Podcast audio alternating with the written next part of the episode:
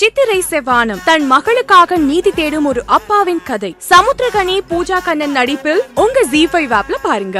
Supreme Mobiles. Lowest price, price drop protection, free screen replacement. மொபைல்னா நம்பகமான ஒண்ணு.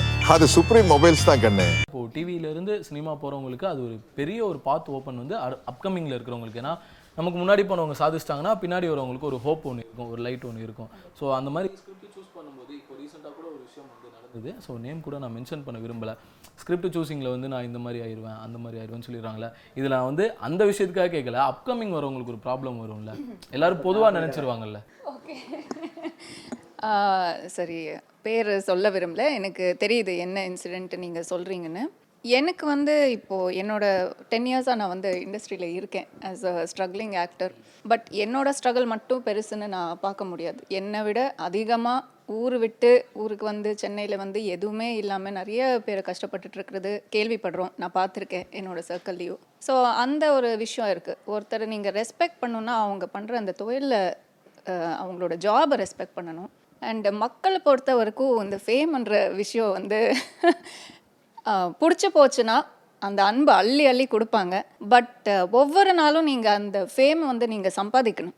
ஒவ்வொரு நாளும் நீங்கள் பேசுகிற ஒவ்வொரு வார்த்தையிலையும் ஒவ்வொரு விஷயமும் வந்து அவங்க டெஸ்ட் பண்ணுவாங்க.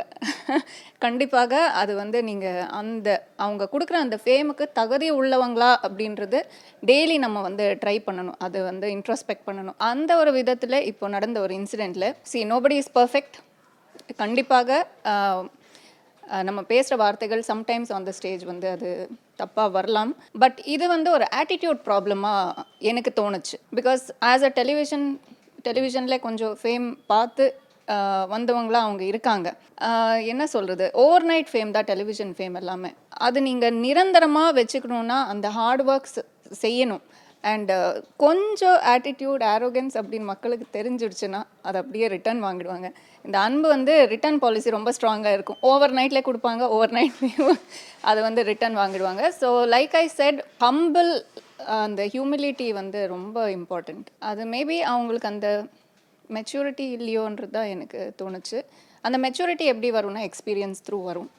So maybe this is a good lesson everybody deserves a second chance so let's give that second சான்ஸ்ன்றது தான் ஸோ நம்ம ஒருத்தரை ரெஸ்பெக்ட் பண்ணோன்னா அவங்களோட தொழிலை நம்ம ரெஸ்பெக்ட் பண்ணணும். தட் இஸ் தேர் அண்ட் இந்த இண்டஸ்ட்ரியில் இருக்கிறதுனால ஒரு விஷயம் நான் சொல்லுவேன். உங்களோட டேலண்ட் என்னவா இருந்தாலும் அது மக்கள்கிட்ட கொண்டு போய் சேர்க்குறது வந்து ஒரு படம் மூலமாக as an actor that is a director's gift to an actor so அப்படிப்பட்ட டைரக்டர்ஸ் இப்போ பெரிய டைரக்டர்ஸ்க்கு நீங்கள் பெரிய டைரக்டர்ஸ் மீட் பண்ணுறதே அவ்வளோ கஷ்டம். மீட் பண்ணப்போ இப்படி இருப்போம் நம்ம. அதே வந்து அசிஸ்டன்ட் டைரக்டர்ஸ்க்கும் அதே ரெஸ்பெக்ட் தானே நாங்கள் கொடுக்கணும். ஏன்னா இங்கேருந்து கடந்து வந்த பாதை தானே அது. ஸோ அந்த ஒரு பேசிக் எக்ஸ்பெக்டேஷன் um, வந்து நீங்கள் ஒரு மேபி இவங்கள மாதிரி ஒரு ஃபேமஸான பர்சன் இப்படி பேசினனால இன்னைக்கு வந்து அவ்வளோ ட்ரால்ஸ் நடக்குதுன்னு நினைக்கிறேன். பட் அந்த அளவுக்கு அந்த இடத்த கொடுத்துருக்கிறவங்க அந்த எக்ஸ்பெக்டேஷன் கூட வச்சுருப்பாங்க. ஸோ அது நீங்கள் மீட் பண்ணணும். ஸோ கண்டிப்பாக I really wish this is a good lesson not only for him for all of us to remain humble and to respect people everybody அவ்வளோதான் ஒரு படம் எடுத்து பாரு அப்படின்னு சொல்கிறாங்க அவங்க உஸ்பேத்தி விட்டாங்கன்றதுக்காக நான் இந்த படம் எடுக்கல. ஐம்பத்தி மூணு வயசில் ஒரு சம்பவத்தை நான் கேள்விப்பட்டு ஷாக் ஆனதுன்னா இந்த விஷயத்தில் தான். மத அரசியலில் மாட்டிக்கிட்டு முடிச்சிட்டு இருக்கு இந்தியாவே. அது யாரும் இல்லைன்னு மறுக்கவே முடியாது. பணத்தை வச்சு அரசியல் பண்ணி இன்னைக்கு பெரிய பதவிக்கு வந்தவங்கலாம் உண்டு. அது யாரை நான் நீங்கள் உங்களுக்கு உங்களுக்கே தெரியும்.